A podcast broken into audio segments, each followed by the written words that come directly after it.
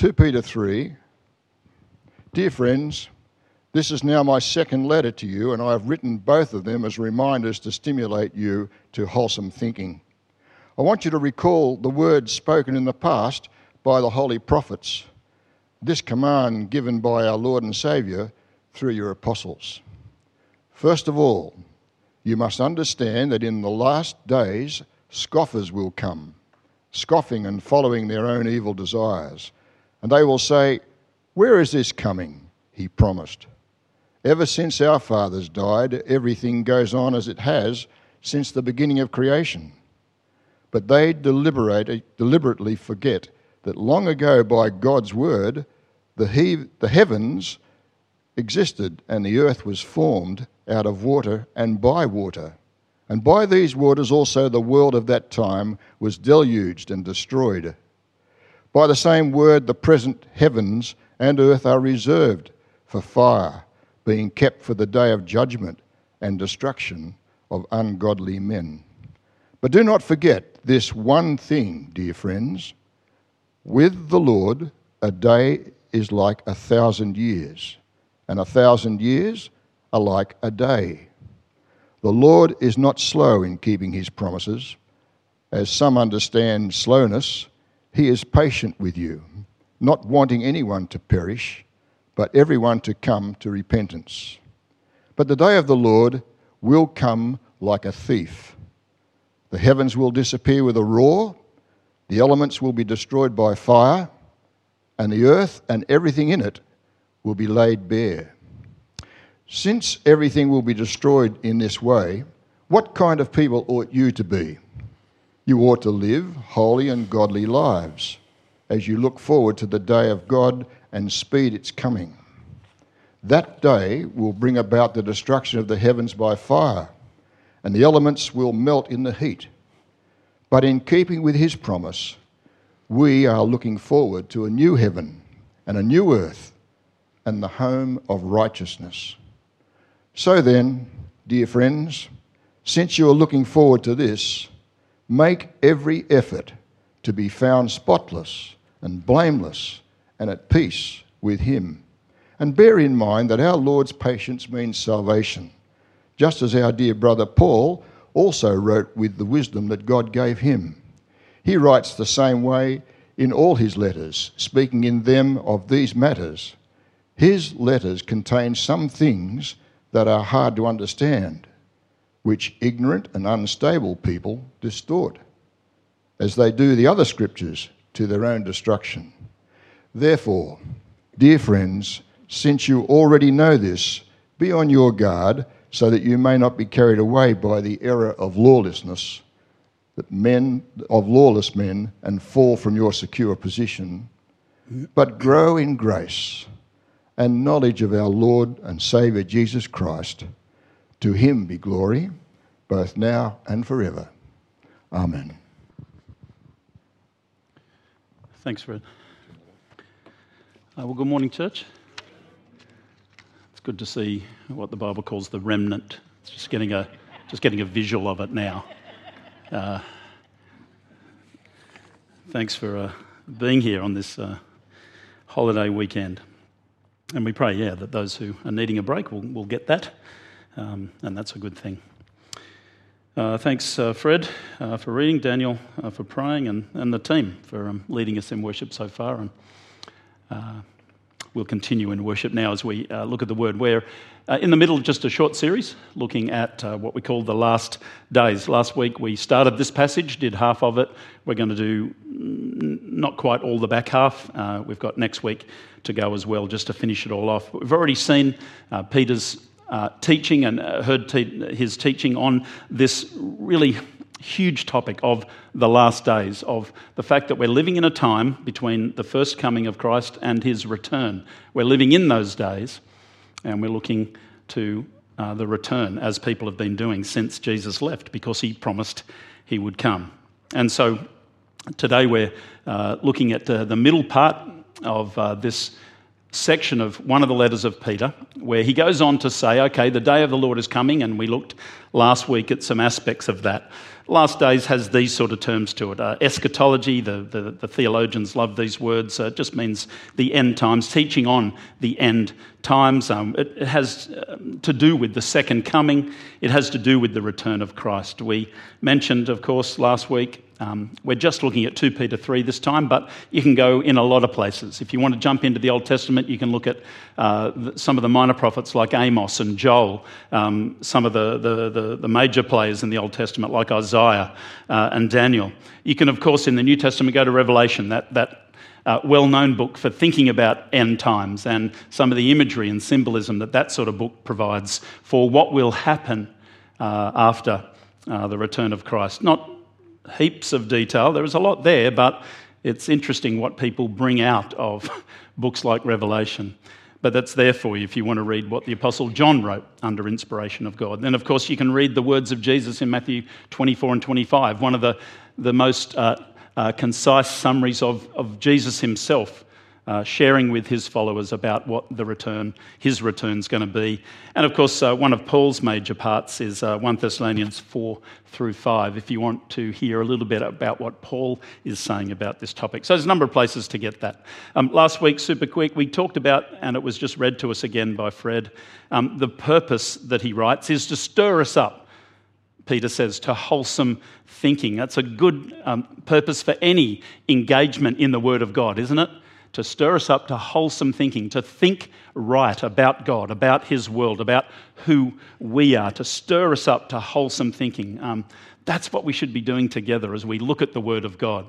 We, um, we read where he, he asked uh, his readers to recall some things, three in particular. Recall the prophets of old as they spoke about it. Recall the words of Jesus himself and recall the words of the apostles in their own lifetime about the teaching of uh, the end times. And so he then got into the day of the Lord and he said, Hey, there are scoffers around. There are people who, who don't want to know about this. There are people who don't want to know that Jesus, the man who came and showed us what God was like, the man who came and lived just, holy, uh, right, um, the, man who, who showed us the love of God, the man who sacrificed his life. People don't want to know he's coming back because he's coming back this time to judge. He came the first time to save. He's coming the second time to judge. They don't want to know about that. And so they're saying, well, look, he hasn't come back yet. Um, he's probably not coming. They're scoffing at it. They're cynics. Um, they're, they're, disregarding the things of God and they're saying, the Bible says, Peter, uh, uh, we looked at Peter's words last week, simply to say they follow their own evil desires. He's not coming back, so let's just goof off. Let's just live it up because he's not coming back anyway. He's not back now, he hasn't been back for decades. Um, let's just live it up. Peter then reminded them no, the judgment is coming. God created the earth. He then flooded the earth, saving Noah's family as a judgment the first time on the rebelliousness and the sinfulness of, of humanity. And he's coming back. Don't think that he's not. He created it, he's already judged it once. He said he'll never do that again by flood. And he's coming to wrap up history and judge finally. Why the delay? He writes to say, well, God's timing is not our timing. A thousand days is but a day, and a thousand years is but a moment. You know, it, it's just a different calendar with God. We're impatient, God is not. God is working his plans out. We either trust him or we don't. And then, of course, Peter's beautiful description of the heart of God to say the main reason he's delaying is because he desires all to repent. He knows they won't. The, the scripture says desires all to repent. It's not saying God will cause all. God has given us free will. We exercise it. And when we exercise it against Him, uh, there are consequences for that. God makes that very clear. And so He's waiting so that all might respond. And that when He comes, He'll come like a thief, the very words of Jesus. He'll come like a thief when you don't know. You won't be able to get ready for this. You don't stand on the roof with bags packed waiting. That's not what Jesus is saying, and it's not what the Bible teaches. So, a bit of background as we get into uh, this week. Just wanted, uh, one of the, the commentators that I was reading uh, had this really great paragraph. This is from the Bible Speaks Today. Uh, great if you're leading Bible studies in particular, this series, the Bible Speaks Today series, is really uh, a good series to think about um, uh, info for teaching and uh, preparing talks, but certainly Bible studies. It's designed for that purpose. Uh, it's a great, a great series. So, speaking on, on the passage that we've just read, as we've just read again about this judgment to come, and it's significant, isn't it? It's, it's no easy thing to talk about the coming judgment. We all like to just talk about the good things of God, the promises of God, His love, His goodness, His care. We just like to, to sit in that, that little promise, you know, the flip promises you have. I doubt you'll ever see one of those little flip promises that said the, the world is going to end with fire. And I don't think you'll find it in there. That could be a little bit of a wake up call that morning to just read that to your kids and think, oh, okay, we'll just look to the next one. We sometimes don't like talking about this. It's the old school fire and brimstone stuff that we, no, we've moved on from that. Well, no, we haven't we cannot move on from the Word of God, and we cannot move on from one of the most significant issues that face us, which is that Jesus is coming back. We don't know when, but He is. And that coming will involve a judgment. This is what the commentators, just at the point we're at, we got to verse 10 last week, we're about to start verse 11. And this is uh, what the commentator's saying. This, this terrifying picture, and Peter does mean it to be terrifying, may be difficult for our modern minds to grasp, but no more difficult than for the ancient world. This once and for all end to our space time home is beyond our imagination. But Peter would want us to say, would want to say that we should not be relying on our imagination. If we rely on that, then we manufacture a God who is too small to be the creator, judge, and saviour of the universe, which is precisely what the false teachers, the scoffers, have done. Instead, we must rely on the description of God contained in His Word. It might seem that we are taking a massive risk in presenting such a God to our non Christian friends, that we might fear that they will call us primitive and naive. But the Bible starts and finishes with a God who creates a universe and then creates a new universe, who, makes us in his image and then remakes us in his image. A God who is God, who says, Heaven and earth will pass away, but my words will never pass away. I thought that was a great way to think about this. We sometimes think, oh, let's not talk about judgment. My friends or my family may not like it. But we need to talk about judgment because this is a part of what God reveals to us. This is a significant part of God's wrapping up of history as we know it and bringing in a new era altogether. This is significant stuff and we need to wrestle with it. So, as we jump into the text today that we're up to, let me just pray briefly. Father, we again come before you and your word. We again sit under the authority of your word. We are not above it. We don't pick and choose what we like about it. We sit under the authority of your holy word. And we ask that as you are present here, that you might lead and guide us. Help us to think with you. Help us to wrestle with these thoughts from your scripture, that we might live for your glory and live for the blessing of others, that they might hear and respond to Jesus as well and so be a part of your ongoing eternal plans for life as you intended. And so we ask, Lord, that you would indeed be our teacher. In Jesus' name we pray. Amen. As we think about things like the end of the world, we, we often hear uh, the, the, um, the scientists, the, the, the cosmologists, the astrophysicists talking about you know, the winding down of, of, of the sun, or, you know, it's, it's growing colder, it, it, it's getting old uh, as a star, and the universe itself. You know, the sun's going to go one day, and the universe is going to go one day, and implode in this cold, impersonal sort of realm. Um, the, uh, the, the, the public speakers are, are, talking about some of this stuff. The secular researchers are talking about this impersonal end to uh, the cosmos, uh, a demolition of it, basically. And so, what's the point? They often say, let's just enjoy what we've got here because it's not going to last. And so, what we do need to ask is well, what does the future hold then? Is it going to end like that? And does that determine what we do or not? What does the future hold? And we come to this next verse that we're up to, verse 11, 2 Peter 3. Since everything will be destroyed in this way, what kind of people ought we to be? Ought you to be? You ought to live holy and godly lives as you look forward to the day of God and speed its coming. So Peter's saying, since everything is going to be destroyed in this way, um, Peter has gi- uh, given us a, uh, a picture of the future, and it does have this cosmic destructive note to it that some of our secular researchers are saying. The cosmologists and, and the astrophysicists, and, and they're all saying a similar thing, but it's very different in its intent. After the judgment uh, is so terrifyingly portrayed by Peter, what is the point of anything? Is there any hope? It's a fairly bleak picture in that sense, but Peter goes right in there to say, yeah, there is reason to be hopeful because of what God is actually doing. It's not going to be an impersonal end to the universe, it's going to be a personal God who returns to draw us to an account. This is not going to be impersonal at all.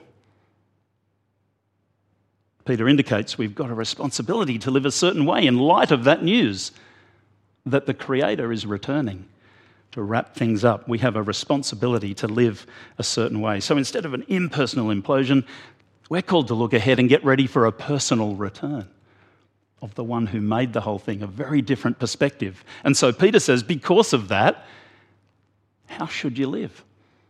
That's a great question because we are going to give an account. So Peter goes straight in here to hold a challenge for us. What does the future hold? Well, as followers of Jesus Christ, we are to live holy and godly lives.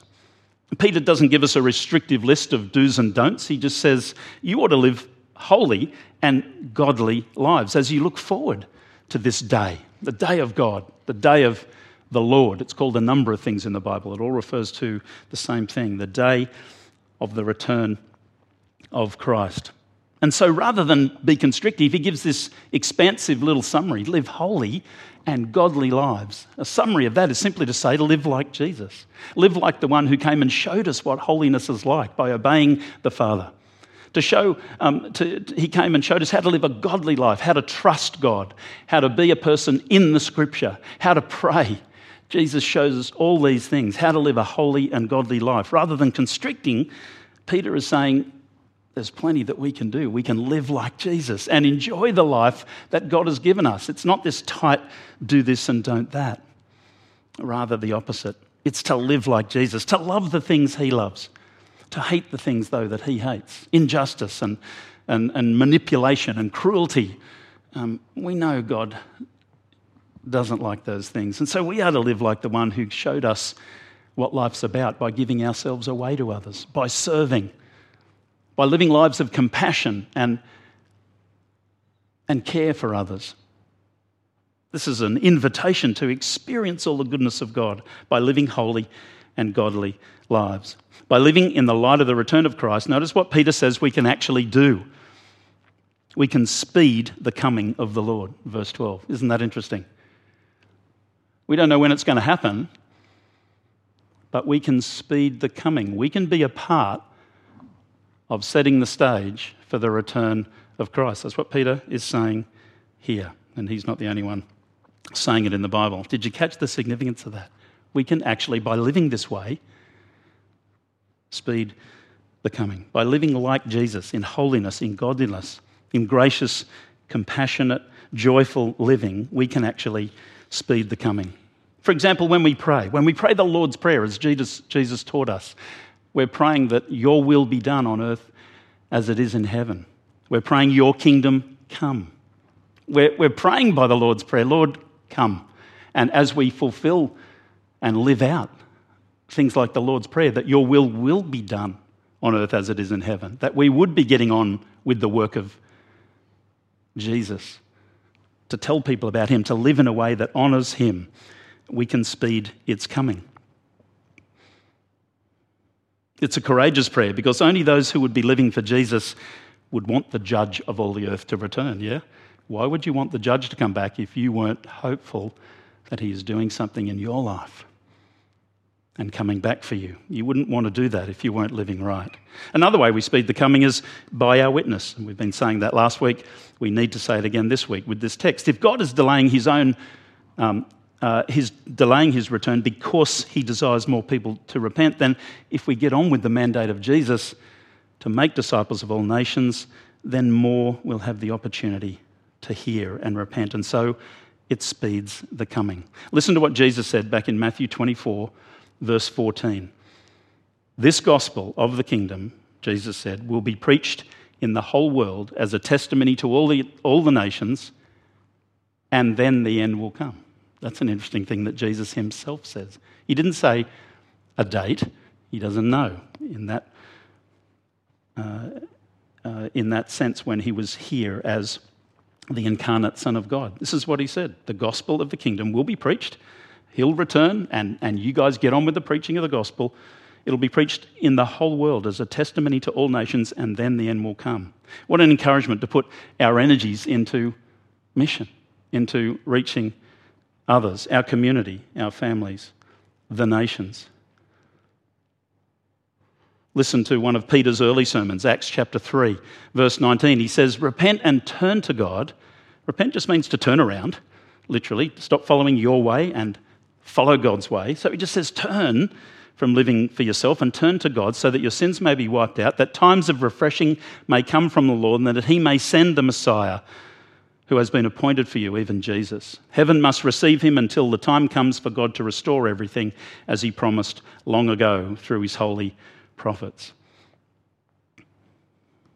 The more people that get on with hearing, responding, repenting, Peter's early sermon says the Messiah will come. So, what does the future hold? Well, not panic and hopelessness and who cares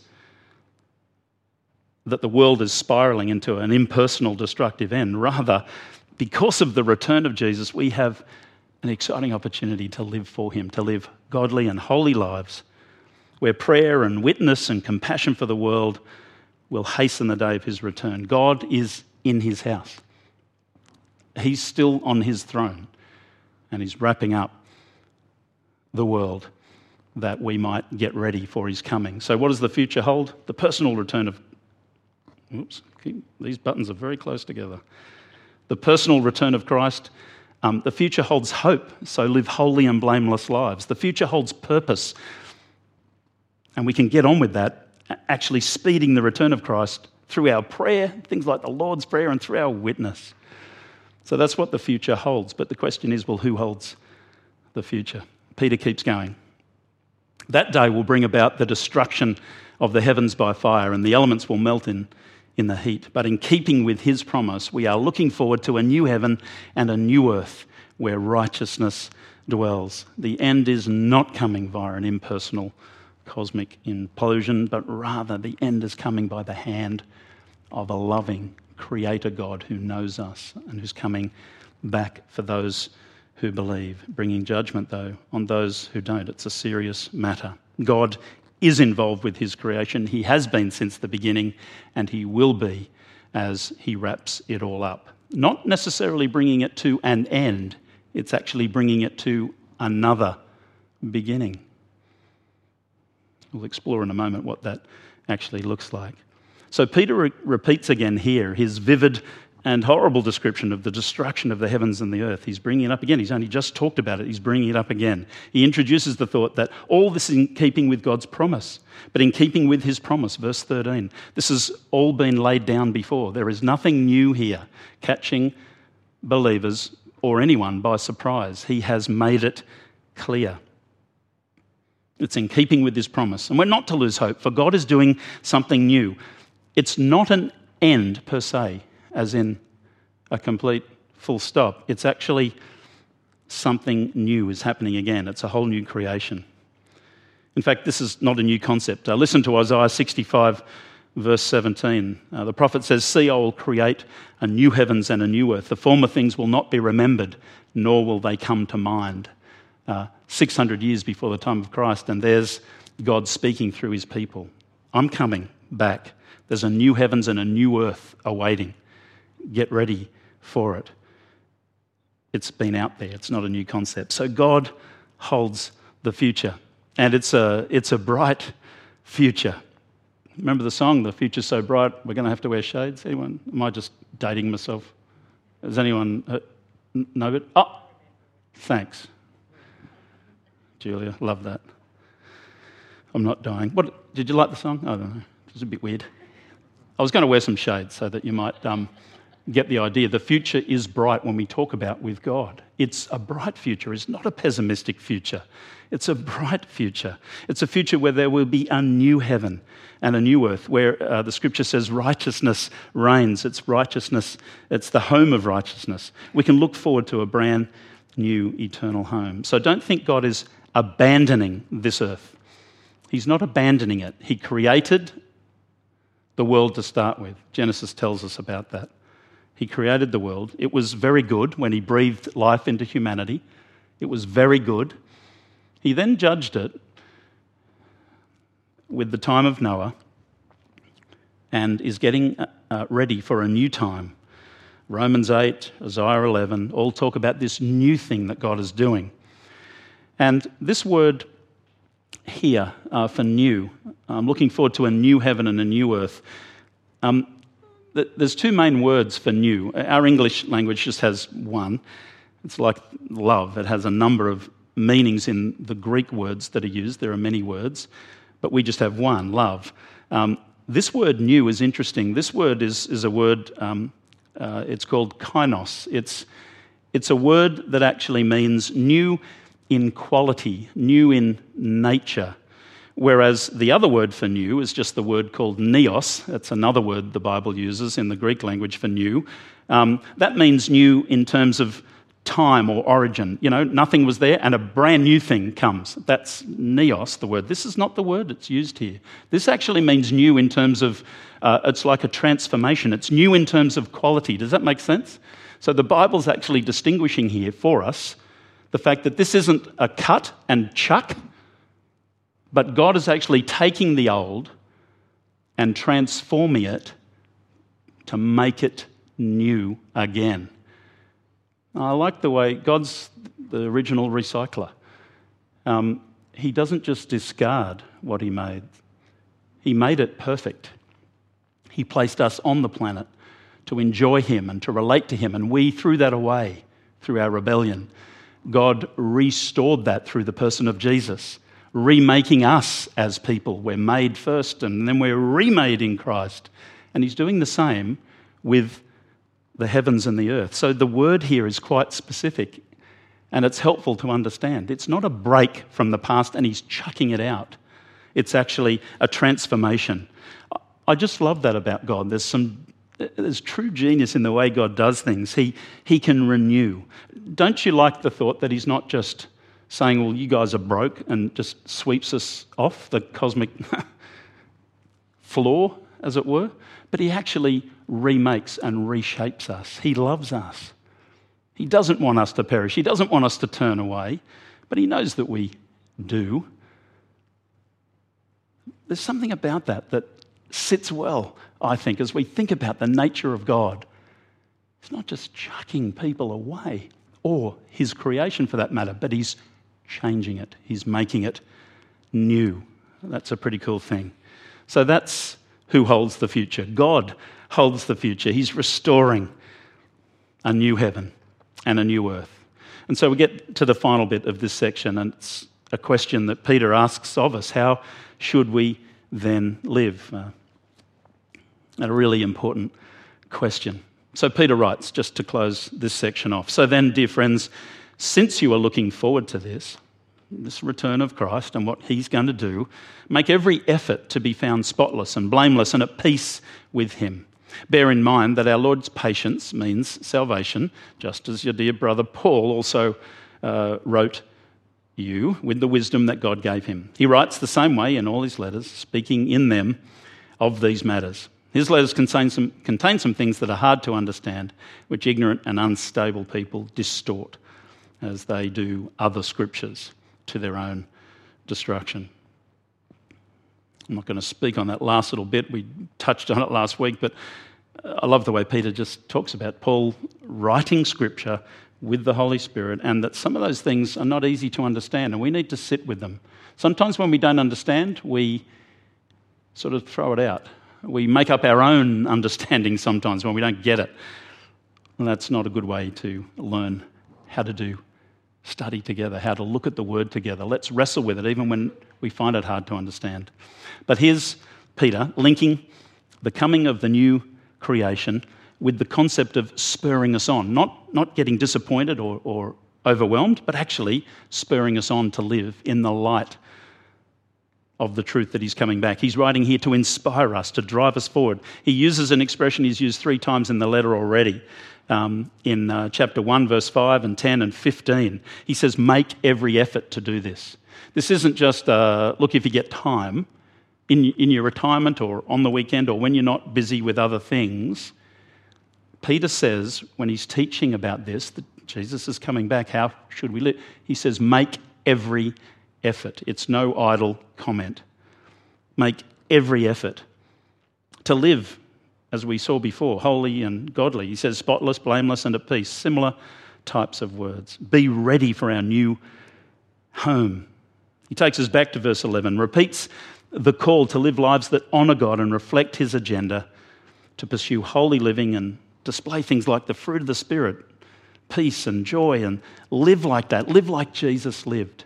Make every effort to do that. And so I can't read that and just keep going on to the next bit. How am I going here? How are you going here? Are we making every effort to think about the return of Christ, to live as though that matters, that He's coming back? Could you say, can I say, that we're making every effort? I need to sit with that for a while, and maybe you do too. Are there distractions in making every effort like this? Are there things that we're caught up in that Peter would say, What are you doing? That the Lord's returning. We need to get about His work while we can. And don't forget, it's not some constrictive thing, sucking the life out of us. It's the opposite. It's filling us with life, giving us joy and purpose and compassion, reaching out to others, doing mission, enjoying what God has given to us, but doing it with a purpose, making every effort to do it because He is returning. He repeats again in verse 15 the, the patience of the Lord. He repeats again, hey, He's not coming back because He's patient. And He's wanting you to get out there and share this message. Do we share Peter's urgency about sharing the gospel? Do we pick up his urgency? Who are you praying for? that needs to hear this message? Who in your family? Who in your friends? Who are you in your, your work colleagues? Uh, have you got an unreached people group that you've got before you in your, in your times of prayer that you're bringing before the Lord? The Khmer people that the church adopted uh, well over a decade ago, are they still on your heart? We brought that back to the church in the last 12 months to think again about these people that need Christ. Are you praying for the Khmer? People like the Windus family over there, people like the Cook, Steve and Mandy are there reaching some of these wonderful people for Christ? Are we praying for them? Are we picking up Peter's urgency to live lives that reflect the truth that Jesus said? Get on with this, make disciples, share the message of life because God's waiting for more people to hear that message. He's given that task to us. It's a responsibility, isn't it? It's why we're here. It's a huge part of why we're here. So we get the privilege to live holy and blameless lives, compassionate, doing the work of meeting needs in Jesus' name, to go and offer a cup of water and, and to do justice. Those things are critical, but we also have the responsibility to share Christ. Both social concern and gospel proclamation. The church has been at odds with each other for years about this. Some people saying just get out there and meet needs, and others saying just get out there and preach the gospel. It's clearly both and. Jesus did both. The church is to do both. We are to do both. I've said it before which wing of a plane is more important? Um, the one that's not there, maybe, is a way to answer it. So if we're just meeting needs and, and doing compassionate acts in the name of Christ, where is the gospel proclamation to go with that? It's a fair question. If we're just proclaiming the word of God and we're not out offering a cup of water and helping those caught up in injustice. What's that as well? It's not the way Jesus did it. He did both. We need to be about both, but there is a priority to share the gospel so that people hear the ultimate message of repentance. Are we making every effort? Are we bearing this in mind? So, how then should we live? We look forward to his return. We make every effort to live like Christ, to do mission in Jesus' name. It's what our vision is about. That's how we truly love God by obeying Him with a whole heart. It's how we love others by holding out the light of the gospel to them. It's about how we serve, doing the works of Jesus in His name. A compassionate act, but the word of the gospel as well. That's how we should be living. Peter has one more thing to say, and we'll pick that up next week, the closing paragraph. This section was all about, because of what we know is coming, live in light of his return. And it's not just if we have time, church, it's make every effort. We all have to work that out in our own lives. How are you doing with that? Would Peter say, Good on you, Menai Baptist Church? Or would he say, Have a think about where you're at? Maybe balance up some things. I think we need to simply reclaim the passion of living for Christ because he's returning. Let's live lives like him and let's get on with his work to do mission in his name. Let's pray together. Father, we, we just take a moment uh, sitting before this significant part of your holy word that just reminds us that there is an end coming. But Father, help us to be people who don't get overwhelmed by that or get pessimistic about it. Mm, there's no point doing anything because God's just going to do what He's doing and the world's a mess anyway. No, Lord, help us to get excited the way Peter did to live lives that honour you. And Father, I just hear you saying to me and to us as a church Neil, make every effort. MBC, make every effort to actually hasten the return of Christ by living lives that are holy and blameless, living lives that do the works of Jesus, both as we speak the words of the gospel and as we live lives that bless and do compassion and bring justice to a world that's broken. Thank you, Lord, that you get the brokenness of your world. It's why you sent your Son. And you sent him to save the first time, to bring a message of hope. And I pray if anyone here needs to hear that message again, that they would open their hearts to you even this morning to say, Thank you, Lord, for sending Jesus the first time, that through his life and death and resurrection, we can know forgiveness, that our sins are dealt with on the cross, that we need to simply come in repentance, turning back from our way and turning to you. And so, for those who might need to be reminded of that this morning, speak to us afresh, Lord. And then for all of us, thank you that you not only came the first time, you are coming back again. What sort of people will we be when you come? Help us to be people who are making every effort to get on with it, to reach out to those who need it, to offer a cup of water to those who need that, and to do it all in the name of Jesus. Amen.